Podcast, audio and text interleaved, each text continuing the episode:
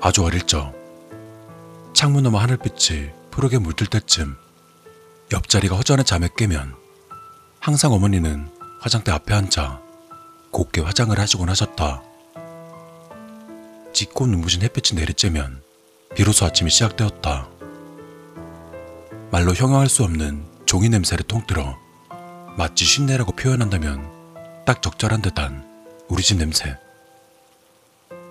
군침 도는 싸구려 아이스크림부터 애들 입맛에는 맞을 법한 싸구려 불량식품. 벽 한 켠을 뜯어 만든 조잡한 진열장엔 싸구려 장난감들이 즐비했다. 어머니는 잡상인에게 속아 괜히 팔리지도 않는 장난감을 들었다며 한탄했다. 몇천 원씩 하는 비싼 장난감을 군것질거리 몇 개 집어가는 꼬마들이 살리든 거의 없었다.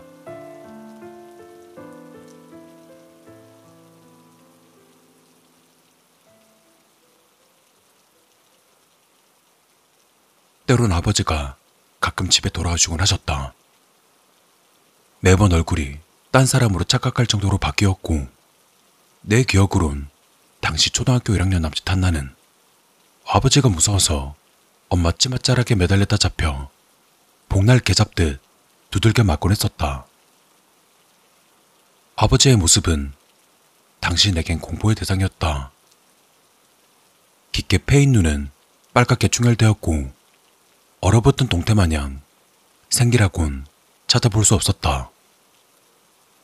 그런 눈을 독사같이 뜨고서 득달같이 달려들 적이면 난 기겁해 뒷걸음질 치며 도망가곤 했는데 아버지 입장에선 기껏 낳아놓은 아들 녀석이 지 애비도 못 알아본다고 착각해 화가 치밀어 오른 모양이다. 항상 좌절과 고통이 뒤따르는 암울한 운명을 타고난 것이다. 날씨가 우중충하다거나 조금의 스트레스를 받는다 싶은 날이면 무의식 중 잠재되어 있던 기억들이 다시금 꿈에서 되살아나는데 꿈에서조차 난 아버지의 구두발에 차여 추풍 낙엽처럼 나가 떨어지는 그런 어린애일 뿐이었다. 목을 조르는 아버지를 향해서 화장대에 놓인 어머니 화장품 하나 집어 수없이 머리를 내리찍어도 아버진 눈 한번 꿈쩍하지 않았다. 항상 그런 것처럼 가쁜 숨을 몰아쉬며 잠에서 깨면 꿈이란 사실에 감사하다. 어릴 적 겪어왔던 아버지에 대한 폭력의 잔상은 몇 년이 지나도록 날 괴롭혔지만 곧이어 그 어떤 것에서도 감정을 느낄 수 없는 무감각한 사람으로 나를 견고히 단련시켜왔다. 곤히 잠들어 있는 만삭의 아내에게 욕설을 퍼붓고도 아무렇지 않을 정도로 가뜩이나 지긋지긋하게 살맛 안 나는 삶. 내 아내의 뱃속에 잠든 아이가 사라져 버리라 밤마다 기도해도 태어날 아기에게 조금의 미안함도 느끼지 않을 정도로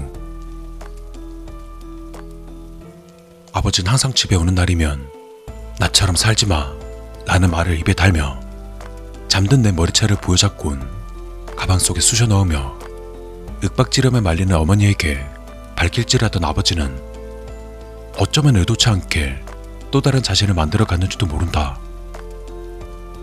부전자전이란 말이 있다. 지금의 내 모습은 소시적 아버지의 모습과 흡사하다.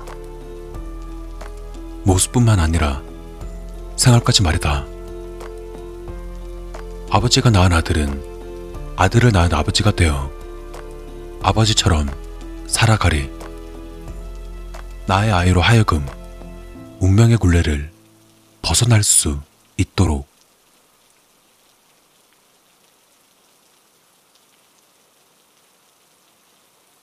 11월 3일 아이를 위해서 떠날 날이 밝아올랐다. 짙은 먹구름을 뚫고 다시금 커튼을 지라치는 한 줄기 햇볕은 마냥 힘없어 보이기도 했다.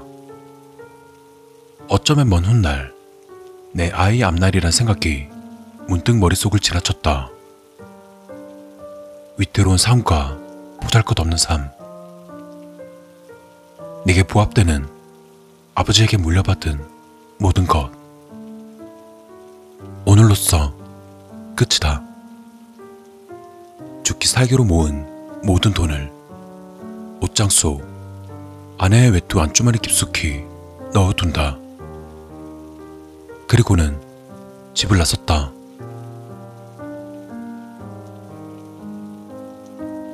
집 밖을 나서는 발걸음은 왠지 모르게 가볍다. 코끝에 스치는 생전 맡아보지 못한 지독한 냄새. 눈앞에 아른거리는 뿌옇게 피어오르는 연기.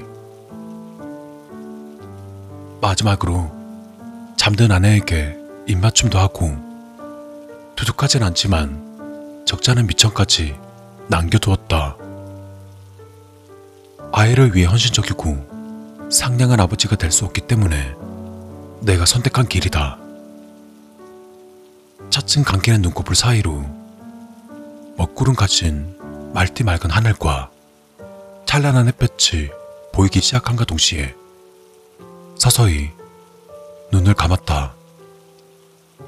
아버지의 이름으로 내 아내와 내 아이를 위하여.